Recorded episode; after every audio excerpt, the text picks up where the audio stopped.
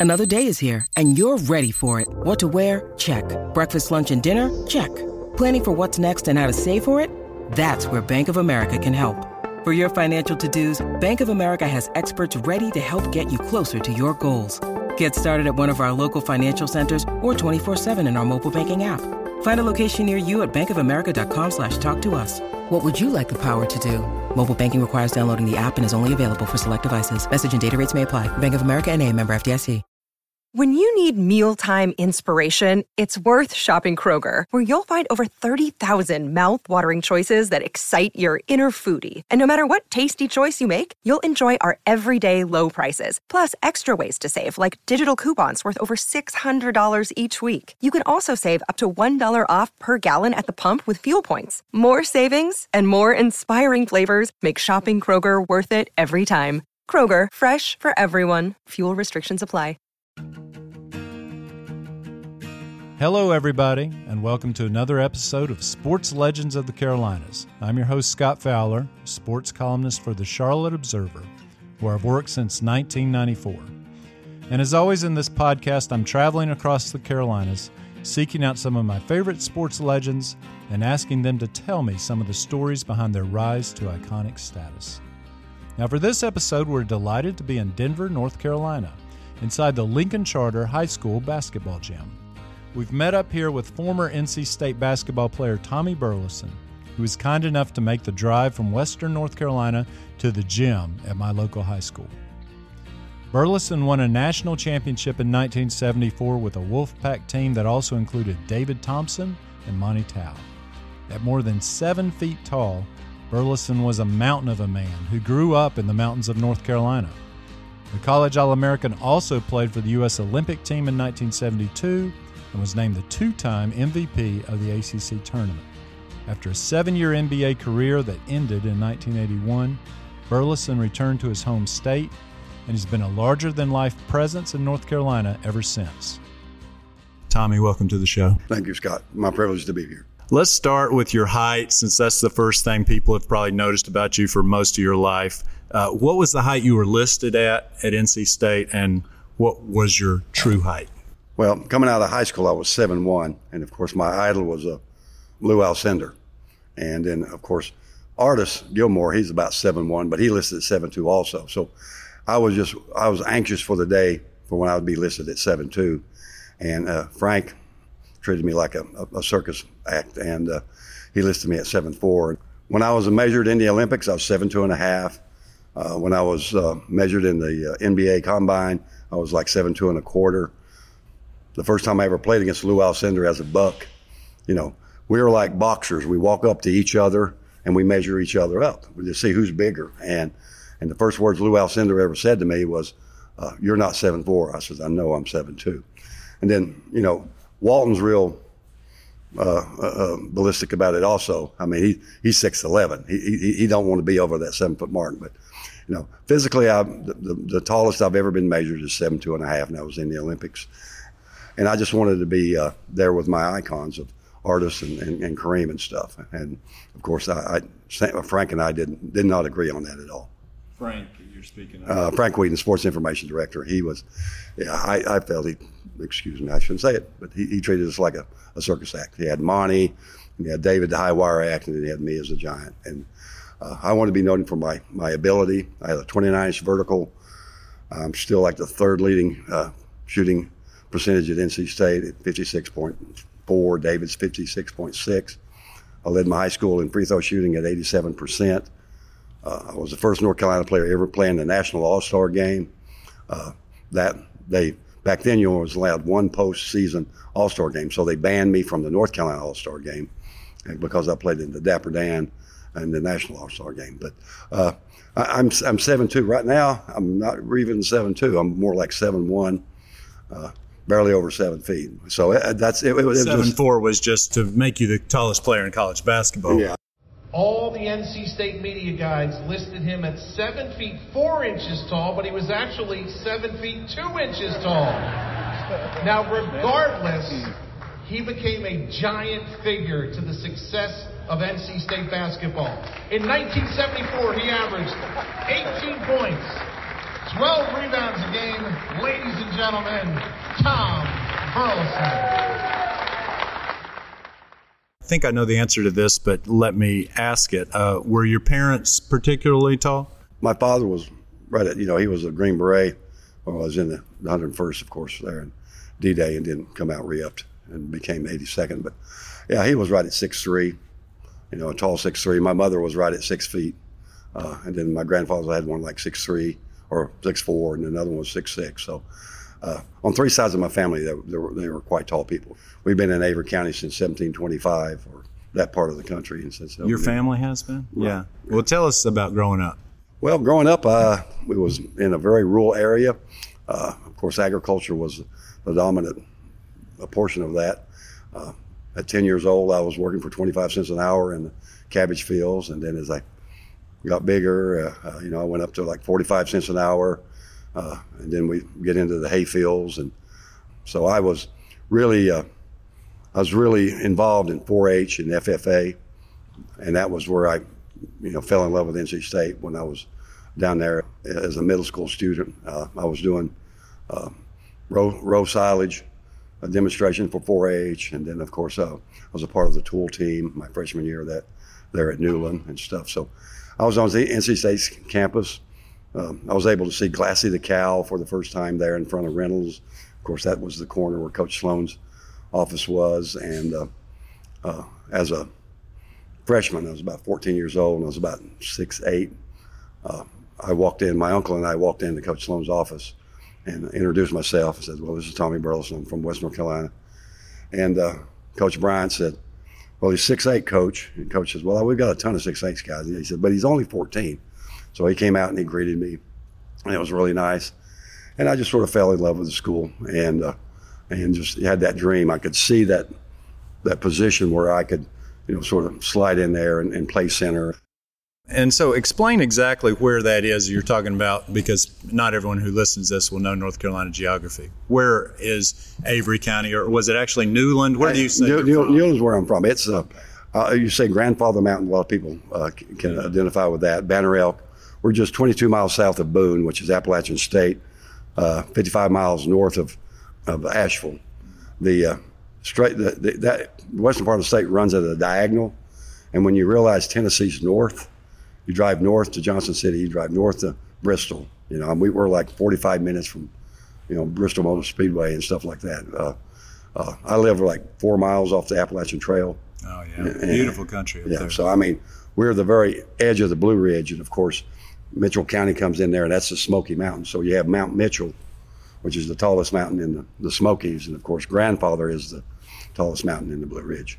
They called you the Newland Needle. Right? Newland Needle, yeah. That was. did you like that nickname? That's fine. I mean, it was it was uh, you know Seattle, uh, and was it '63 or something like that? They had the Space Needle. It was uh, a big part of the, the the World's Fair, and of course I was long and thin, and and you know, and just uh, and so they somebody depicted me depicted me as a Newland Needle, and that you know that sort of stuck. Uh, in 1974, as a senior, you helped lead NC State to a national championship. So there were uh, describe the four major personalities on that team to me a little bit. Yourself, but also Coach Norm Sloan, and then David Thompson and Monte Towe. How did they mesh personality wise?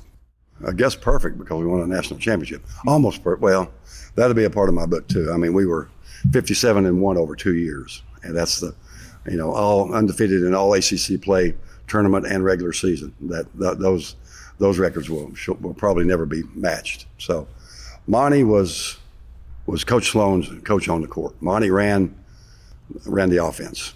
Monte was an extension of the coach. You know, he was like the coach on the floor. The guys on the team always said that uh, Coach Sloan was Monte's dad.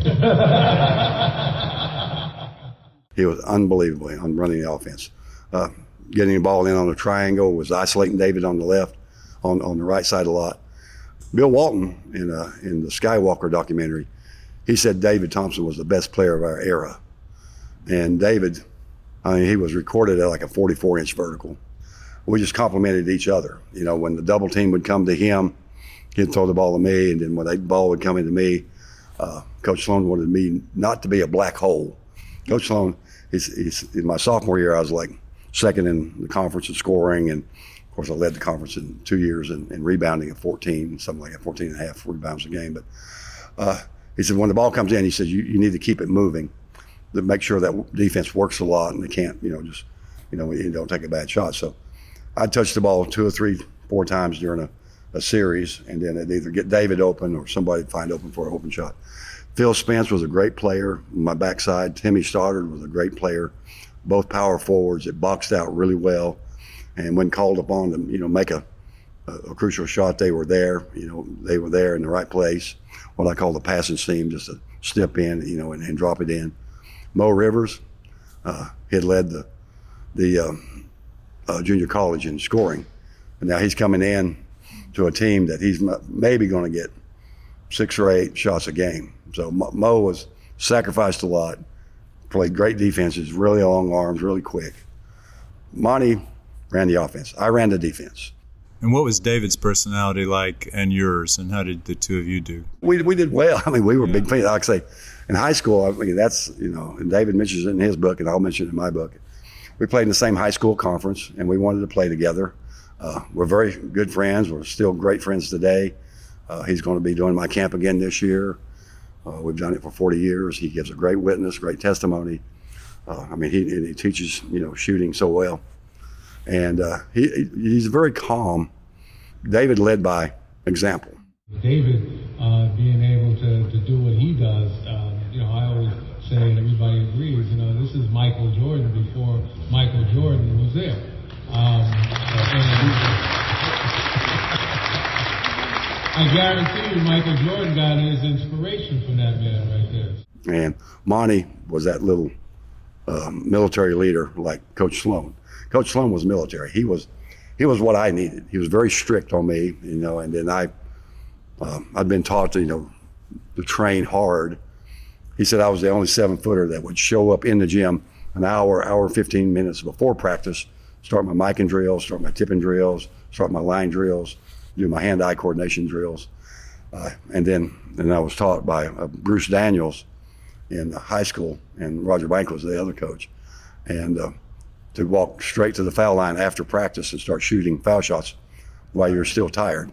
Uh, there was no, you know, uh, dissension between the team. We loved each other. We still love each other. We still, uh, I do a little online, like a little sermon every weekend with the team members that are still still living and stuff. And really, and and that's you know it's it's that's it's, cool. it's it's all good. And like I said, but Coach Sloan was uh, he was adamant about his discipline and stuff. Uh, I was speaking with people out front, and they asked me about Norm Sloan, and what people didn't. They asked me if he lived up to the nickname of Stormin' Norman. And I always felt like he did that to take some pressure off of us, so that people would be on him instead of yelling at David or Tommy or me during the game. But uh, he, he was a Sunday school teacher. Uh, he would take uh, a prisoner out of the uh, Raleigh prison, bring him around the team every weekend. There was a lot of things that Norm Sloan did uh, that nobody ever knew about. He called me in my my uh, was my actually my junior year, and he says, he says this team can't lose. I said, really? He goes, yeah. He says your offense is amazing. He says there's just too many. We have just too many weapons. He says I can call on anybody and we can score at any time he, he looked at me and said, I'm going to focus on defense. And that's what he did. I mean, yeah, Dwight Johnson keeps saying, Burleson beats us on the suicides. He's seven feet tall. Seven foot guys can't beat you on suicides. And and I'd beat him by about 12 feet. And he's just like, God. So I, I ran one group and David ran the other group. And I was, of course, my, that was again, that was my father, Green Beret. He would get me up at nine years old and we'd run like uh, anywhere from two to three miles in the morning come back do calisthenics. Then, of course, I'd feed the cattle the, the milk cows, and then that afternoon we'd feed the, the 200 head of beef cattle.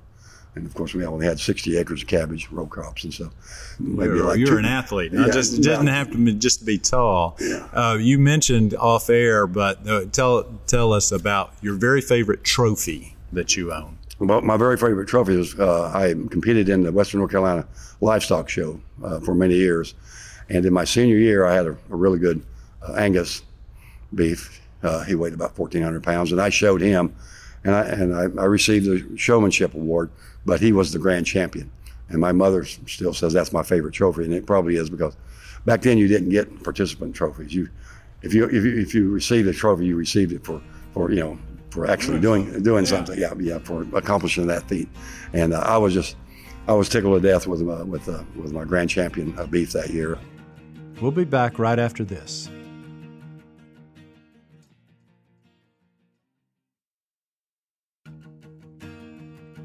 Welcome back. Okay, Tommy. So to go back for a moment before we get deeper into your run in 1974, let's go to 1972, where you had some really remarkable experiences at the Olympics as a 20 year old. And first of all, let's go with the the most brutal and difficult thing that's probably ever happened in the Olympics. Uh, yeah. You happened upon a terrorist attack against the Israeli Olympians. If you'll tell us that story. When German police close in, all the hostages and eight terrorists die during an airport shootout. Palestinian militant group Black September claimed responsibility for the attack, which shocked the world. Millions of viewers watched it unfold on live TV. Well, the night it, it happened, that they, our our barracks or, you know, those those apartments have like a second life, and we're we're staying in like one of the, the, the apartment uh, units, and we hear like, well, it's gunshots, and I think it's fireworks. And Kevin Joyce says, no, that's gunfire. And then all of a sudden, we we we're all, you know, anxious about what's going on. And then, of course, as we come down to breakfast, we under we realize it's under siege, and. Uh, in the Olympic Village. In the Olympic, in, in, in, Olympic Village, yeah. Our quarters, our, our I guess you call it barracks, but our quarters there in the Olympic Village look right down on the Israeli building where they were staying. And like I said, we heard the gunfire that night. And then I, you know, we started looking at pictures, and I was saying, well, I had lunch with him, and I had breakfast with him, and we we ate at the same mess hall. And uh, of course, the Canadian guys, their their room was right dead even with the Israelis in the second building. There's a building that was here. I was here, the Israeli building here. So, so you want to go back and see it? And I said, sure. I mean, I was that you know, 20 curious, and so we went back, and then there was like cameramen all over the place in these in these rooms in these athletes' rooms because I mean it was had been no security at this time, and they were like you know taking pictures of there, and you could see the the the terrorists walking back and forth in the green leisure chute and stuff like that. I'm going like you know, and you can see the Uzi in his hands. I'm going like this is not a very safe place, so I, I left pretty immediately. But then again, of course, all that was cleared out as the German police and, and soldiers began taking over the the, the Olympics um, village. First day, first 24 hours, uh, we went to McGraw, shot, sat around. They brought us a box lunch. We went back to the uh, went back to the uh, our our dorm, our our barracks, or you know, it was the apartment, Olympic Village unit, and uh, like I said, we were on like the fifth or sixth floor, and we looked down on on, on the on the, uh, but we were not allowed on the not allowed, allowed to go on the balcony this time now. So the next day, they said you either have to stay in your room, not do anything, or you can go into Munich and and uh, and and see the town. Well, my girlfriend, uh, Debbie Rice, she was uh, she was there, and so I said, well, I'll go meet her, meet up with her. So I went to her apartment where she her her parents had got her got her a room to stay, like a little hostel, something like that, and. I, uh, she and I got together and we went back to the AT&T uh, phone station. They had about 85, I think it was like 85 or 90 telephones, landlines. And so we called our parents. She called her parents. Then we went to the across town to a McDonald's, which was full of Americans. We was eating McDonald's. And then we came back to the Black Forest and I bought a clock for my mother and that kind of stuff. And she bought some stuff for her parents. So I took her back to her, her room, her apartment, her hostel there and uh, I headed back to the uh, the Olympic Village. And so I, I was on the train back to the Olympic Village, and I was in the very last car. And the only way I can really explain that this happened was the Olympic station was so full. Now you needed before you only needed one piece of ID, but now you had all needed all three pieces. You needed your armband, your tag, and, and your and your ID. And so uh, it was a logjam there at the uh, station, probably two or three hundred people in there. So what happened is the train, the only way I can figure it out, is stopped short of its marks. And when the door opened, uh, it was two Brazilian players, their center and their big forward, big guys. And we were in the last car by ourselves. And when our door opened, we walked out, and we could, that there was the barricade with the German soldiers facing the crowd.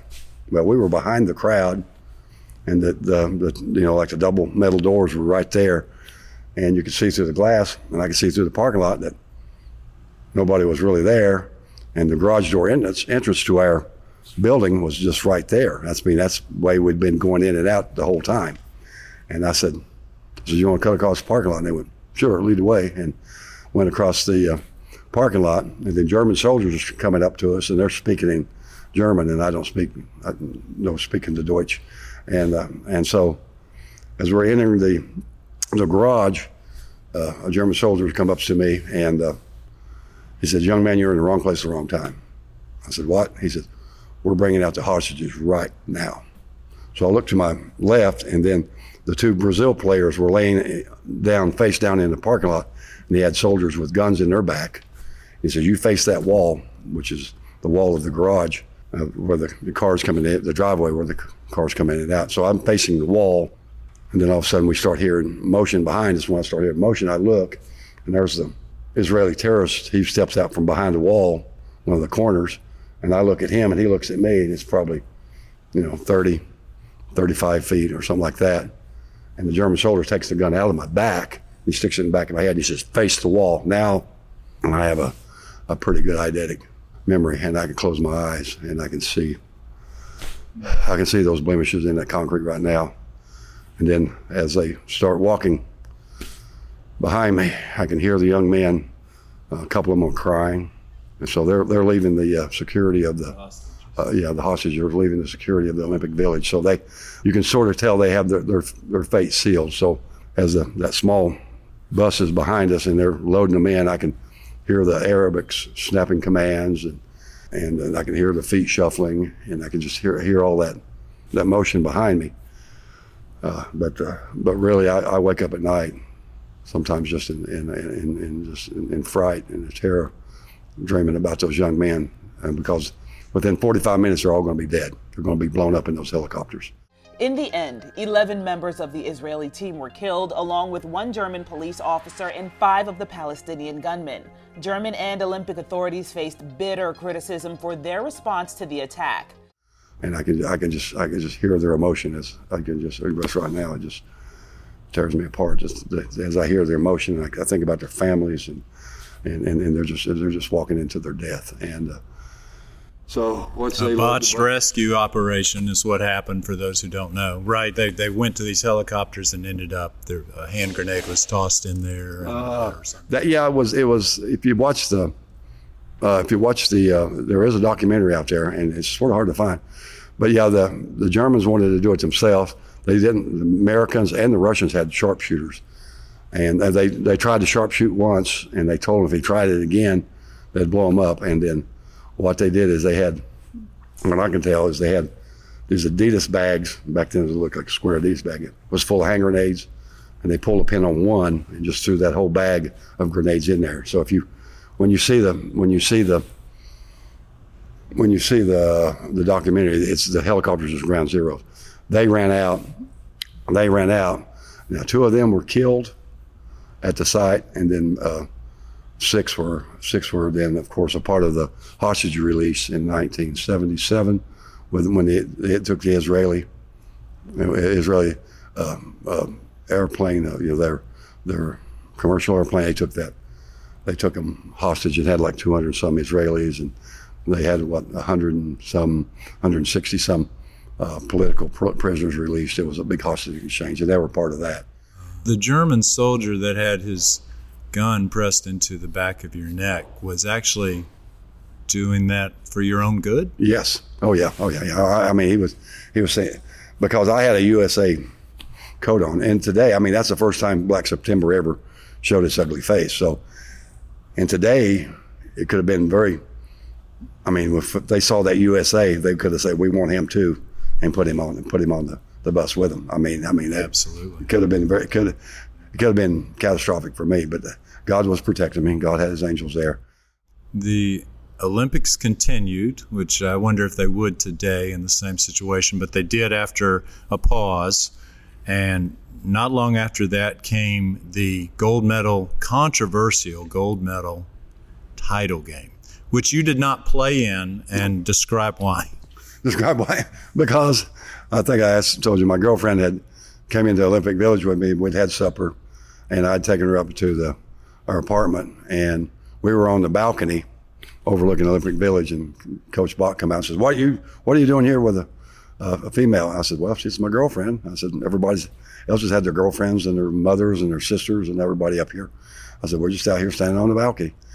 And he said, "Well, you're you're not supposed to do that." And I said, "All right." He said, "I'm not going to tell Coach Iba, and I'm not going to tell Coach Bach." I said, "Well, that's fine. I appreciate that." But he did. He, he ended up telling. And so I was. They told me that I. I, I mean, I was lucky. I guess I was. I mean, Coach Iba. I mean, he would send you home. him. he'd throw you off a team, kick you off a team for a heartbeat. But uh, the coaches had like four days to think their game plan over. We'd been playing American ball, transition, fast break, blowing everybody out of the water. For some reason, Iba and, and, and, went back to his old 1950s basketball, and we went to a, a, slow down, very methodical, you know, running plays. And we we were down eight points with about five minutes to go, four minutes to go.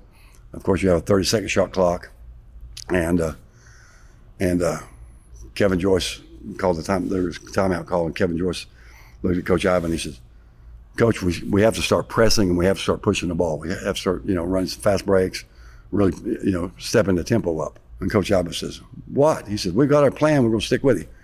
And, and, and Kevin's going, like, Coach, we're going to run out of time. Tom Henderson chimed in right with Kevin. He says, Coach, we've got to start pressing, putting pressure on the ball and creating turnovers, or we're not going to, the game's going to be over. And then Iba looked at his number one man, Doug Collins. He looked at Doug, he looked at Doug and he said, Doug, do you agree with Kevin and Tom? And he, he said, Yeah, coach, we need to, you know, step it up and start, you know, putting pressure on the ball and, and you know, try, try to get some easy baskets. And then Iba, of course, he was old and I loved him to death, but he just blew up. You boys don't know what you're doing. You want to play the game, you want to coach the game, go out there and you do whatever the heck you want. I'll be sitting over here and you just let me know how it turns out. And I'm going like, ooh, okay. So they went out there, Doug and Tom and Kevin set up the defense, and and we created uh, the uh, turnovers and they, they, they brought the team back. And of course, Dwight Jones had been thrown out for fighting. Jim Brewer had a concussion. I was basically your only center left on the team. But you, I don't know if you, if uh, the listeners know, but so I think you described it. But you were, they had said you can't play because you had brought your girlfriend up on the balcony. Right. Is that they? Right. They told you that yeah, beforehand. Yeah. Well, but, they, they, well, they they told me that when I went to ask to play. Okay. Because I, I, said, I said, Coach, are you going to put me in the game? He said, No. You, you you had to, you had an unauthorized person in your room, and I went, Really? And then, the, of course, the next year in '73, when we beat the Russians with David Thompson, Quinn Buckner, uh, uh, Maurice Lucas, and all those guys, the coach from Russia asked me, he said, "Why didn't you play?" I said, "Well, I was being being punished because uh, I had an unauthorized person in the room." And he went, "said You might have run 500 suicides." He said, "But I would not have." said, he said, that was a big mistake not playing you. And I said, well, that was my opinion too. I would agree. Well, and so to, to move on, but they, at the end, America's up by one. Russia's got the ball. You could have been in there uh, helping right. out to, to guard the big guy. Right. And instead, what happened? Okay. Uh, we came back, of course. And so when Doug shoots his second shot, the buzzer goes off.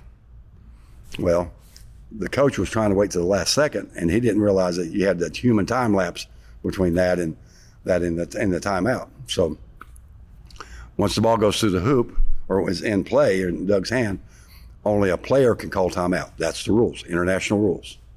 A coach can't call a timeout. Only a player, active player on the court. Well, they grab the ball, take it out, throw it in. Game's over president of FIBA, Federal International Basketball Association. He comes out of the stands. He says, "No, put the time back on the clock." So I said, "Okay." So they're putting the time back on the clock, and I'm I'm, I'm looking at Iba. I said, "We need to set up our defense."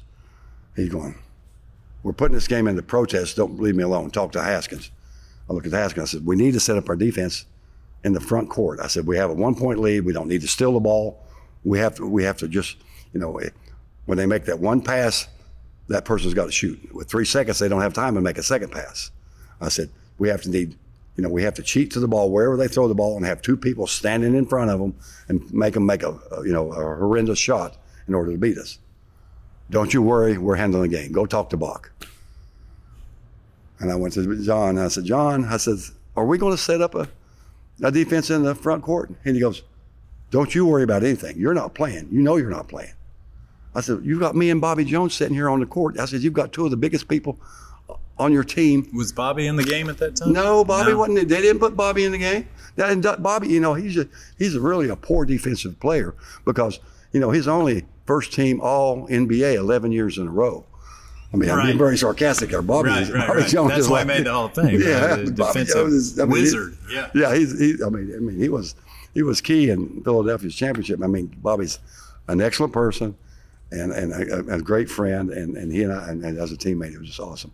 But I, I was there, there campaigning for both of us to get into the game. We set the defense up. We had four guys in the backcourt. Poor little Jimmy Forbes, who had came in for John Brown, 160 pounds soaking wet, and Jimmy is back there on Belov. I mean, he's probably got 23 inch biceps, you know, 54, 56 inch chest. I mean, just a monster. I mean, just a monster. And he just armbars Jimmy, catches the ball, and lays it in uh, as his brother throws him the ball. Now, before the game, we told you the story through Marv Albert's reporting of the U.S. disappointment in 1988 when they settled for bronze. But really, when you look back over the Olympic history of U.S. basketball, the biggest disappointment came in 1972. The greatest controversy, perhaps, in the history of all organized basketball. Never been a more controversial game than the gold medal contest in Munich in 1972. There, the Soviets dealt the Americans their first ever Olympic loss. And then the second time, we would went in. We had went into the the dressing room, and they told, come in and told us, says, well, you will forfeit the game if you don't come back out and play it again. So we had to go back out on the court and play again. It was all, it was all kind of chaos. Double mulligan. Oh my goodness. It's still hard to believe. And so the postscript to that is you didn't take the silver medals right. and didn't go to the medal ceremony either. Right. Everybody, everybody, everybody but myself, uh, yeah, well, they, we, we, we were told to just go out and scatter out and don't, don't be near the Olympic, the Olympic arena uh, stadium, and and and we did. And of course, the, the big thing shows our medals laying there on the on the on the stand, and they call it the worst sportsmanship in history. Would you take that silver medal today? Uh, no, because the teammates we we, we, we voted to. The, it, it is either all for one and one for all. So, uh, three guys have it in their wills that they're not to accept it. So, I really don't want it. You know, Tom McMillen's tried to do different things with it. Uh, he wants it uh, returned to the uh, Naismith Hall of Fame and put in their archives. You know, you know, stored, stored away instead of, instead of having it in Geneva. There's only seven left right now. Uh, five of them are missing. Who knows where they are? Probably some private collection somewhere. I don't know, but uh, that's interesting. But I, yeah. I, I, no, I, I, really don't want it. I mean, it, you know, I like saying it's there's not one for everybody. We'll be back right after this.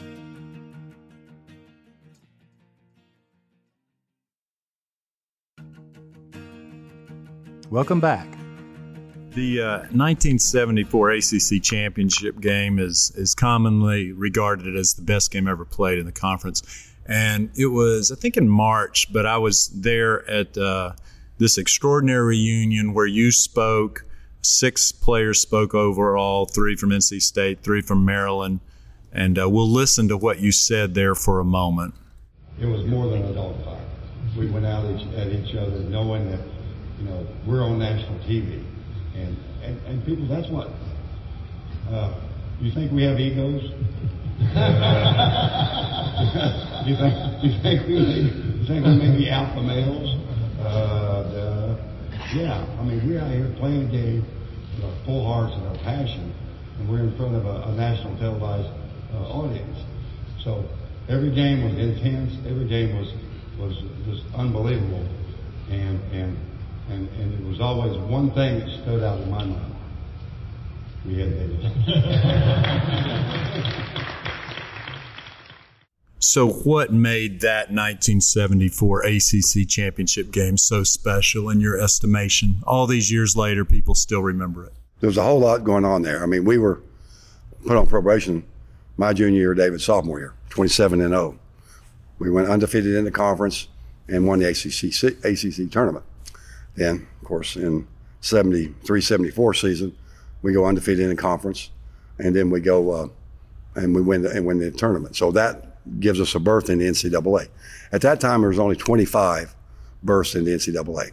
That game is what um, prompted the NCAA to go to a, a, bigger a bigger field. At that time, the ACC is the only one that had a tournament, uh, a, a, tournament, a conference tournament that would determine the you know the NCAA uh, representative. So they went from 25 to 32, and they said, "Wow, what a cash cow!" And then they went from 32 to 42, 42, 48, 48 to 64. Now it's 68 uh, because of television rights and everything. So that was the game that planted the seed in the mind of NCAA that they needed to expand the field. So that was that was the big part of it. And, and then again, uh, Maryland was just trying to beat us. I mean, we, you know, we, we're that team. It's we're the only team in ACC history to go undefeated in conference and tournament play two year in two years in a row. You know, sorry about that, Dukies, but you don't have that one. You got most of them, but you don't have that one. And I don't think you're going to get it. I don't think you're going to get it again. That's pretty hard to do. Yeah. Yes, and it was the score was 103 to 100, uh, without a shot clock, without a three point uh, shot. How did that happen? Well, the transition. Uh, Maryland had a lot of great athletes, and they like to score, and we had a lot of great athletes, and we like to score. So it's is a lot of transition up and down, and the game was really at a, at a, at a, a fever pitch, I guess, is a good way to put it. And uh, uh, of course, we went into overtime, and during overtime, I'm looking down at the the, the Maryland bench, and I'm seeing Len Elmore pop the ammonia, and Tom McMillen's got his hands on his knees, and he's bent over at the waist. So I mean, he's showing that he's tired, and I'm going, and I'm looking at Coach Sloan, going like, "Yep." The coach is going says, We got to pull this out. I said, Don't worry, coach, we've got this. I said, We got it. Really, I'd get into a situation where the game would almost go into slow motion. I mean, if you'll watch that game, I'm at every play. I was anticipating everything. Uh, everybody said, Man, he's quick for, for you know, being 7 2. And I said, Well, you know, it's called about anticipation. If you wait and react, you're slow. But if you see the motion, you see the passing lane. I mean, the ball's going from A point A to B. I mean, it's not it's not rocket science. It's you know a lot of geometry in uh, in in basketball.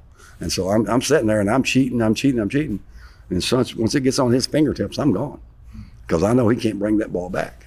Do you think that was the best game you ever played? 38 points, 13 rebounds. You were the MVP of the ACC tournament. Uh, I, I, would say it's yeah, it's definitely the, the best game. I mean, that game meant the most and really, you know, and David sets that up. I mean, David has 41 in College Park, or no, 39 in College Park, 41 in Raleigh.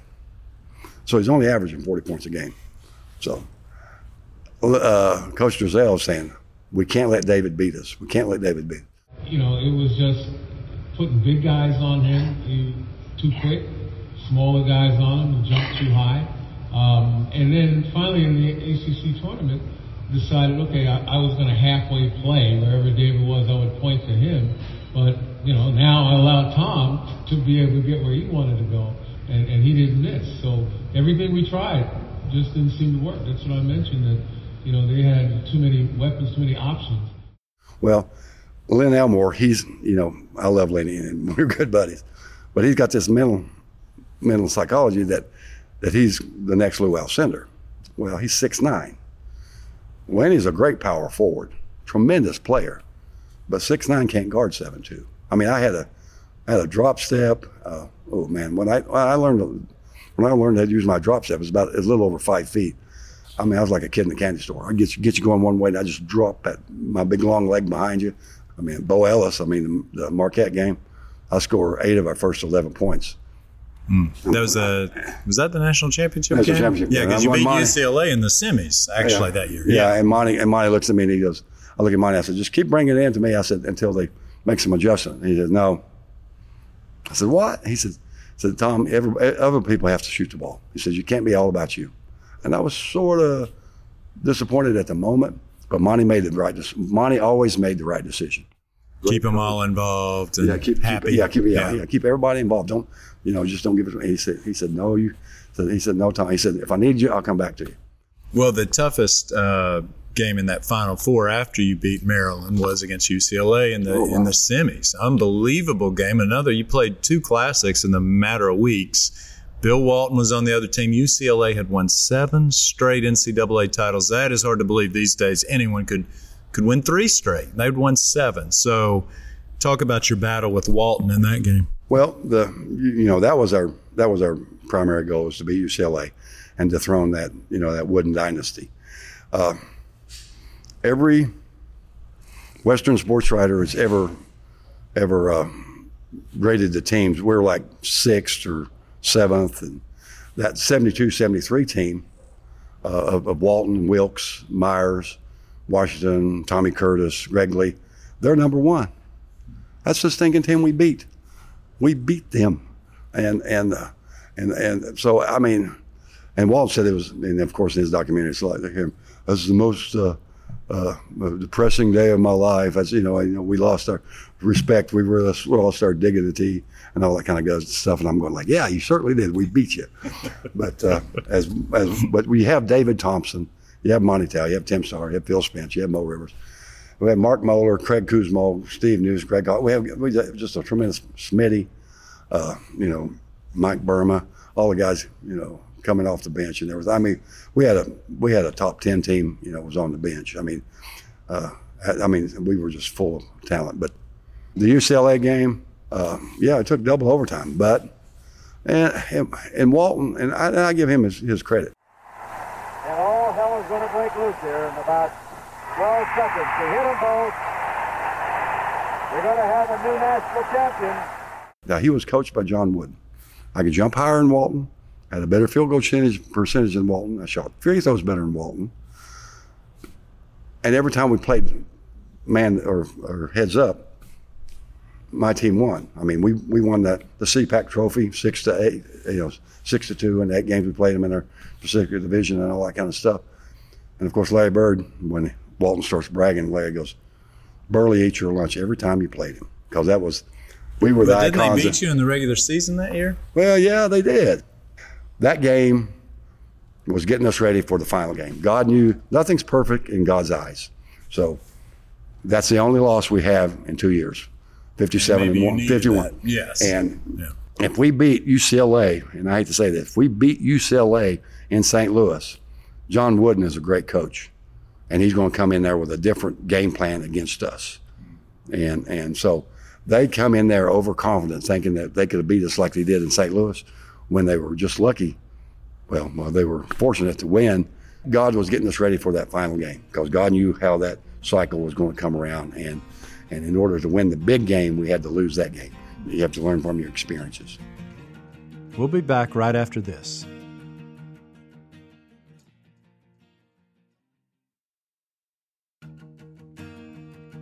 Welcome back. You are writing a book you've mentioned. Uh, have you got a title for it yet? Uh, play on. Play on. Nice. I like it. That is going to be a wonderful read. I know you can't encapsulate 40 years in five minutes, but give an idea of what you, after basketball was over, what you've done with your life. So I rededicated my life uh, June 23rd, 1982 to Jesus Christ. And uh, I got married. Uh, Denny and I have three sons seeing that first boy's face and realizing that he's depending on me for to eat, shelter, and everything. That is a a moment that you realize that people are are are relying on you. So, uh, of course, I went back with my little hardware store. We worked there for a while. Uh, I ended up selling out to, you know, the family business uh, to my uncle, and then um, I was able to get a job as a building inspector then went from building inspector to the county planner. I was county planner for 26 years. And uh, this is back in your hometown? hometown in Newland, Avery County, mm-hmm. Grandfather Mountain, Beech Mountain. Of course, Lees McRae's there. Uh, we're just south of Boone, Appalachian State. Gorgeous. I can see why you'd want to return there, you know, well, even after you've seen a lot of the world. Well, exactly. I mean, it's a, you know, life after basketball. That's part of the big part of the book. I mean, there's there's so many stories I can tell that where where, where players implode once their basketball career is over. They don't know what to do. I mean, it's, you know, you, you put so much emphasis and so much relying you're relying on basketball so much that once you you know now you're now you have to go back to your education and your skills and what you what you have you know how you prepared yourself for life after basketball and of course that's why I've chosen uh, the the title play on. That's wonderful uh, advice and so true. Uh, it's just been such a pleasure talking with you today, Tommy. Thank you so much for doing this. Well, thank you, Scott. I, I, I appreciate you wanting to, you know, relive some of those great moments with us and with me. And, and I, like I say, the team, I was on a great team, had great coaches. And, uh, you know, it's all about team sports. And, uh, then again, I, you know, in life, there's politics and, and, and there's things that goes on that that you really don't want to, want to, want to, be about the ugly part, but uh, it happens, you know. And then, like I say, I was I was so involved between the Munich and and and then of course the way my my NBA career uh, uh, ended up and stuff and all that. But God had a plan for me and had a job waiting for me, had a, a life waiting for me. Uh, I've had my camp for 40 years now. David Thompson's going to be back. Uh, I think Phil Ford's coming this year, and we teach fundamentals. And there's fundamentals in everything you do, everything from education to basketball, you know, to you know, to living your life and, and, and, how you treat people and, and how you want to be treated. So it's been my privilege, and I, I thank you very much. Absolutely. That's Tommy Burleson. I'm Scott Fowler, and this is Sports Legends of the Carolinas. Thanks so much for listening to Sports Legends of the Carolinas, a production of the Charlotte Observer. This show is produced by Lume Ali Sally, Jeff Siner, and Cotta Stevens. The sports editor of the Charlotte Observer is Lydia Craver and the executive editor is Rana Cash. Remember, you'll find much more about this interview and about all of our guests, including Steph Curry, Roy Williams, Dale Earnhardt Jr., and Dawn Staley, in our Sports Legends book. Pre order your copy now at sportslegendsbook.com. For lots more sports content and to continue supporting this kind of work, please visit charlotteobserver.com and consider a digital subscription and connect with me on Twitter at Scott underscore Fowler or email at sfowler at charlotteobserver.com. See you next time.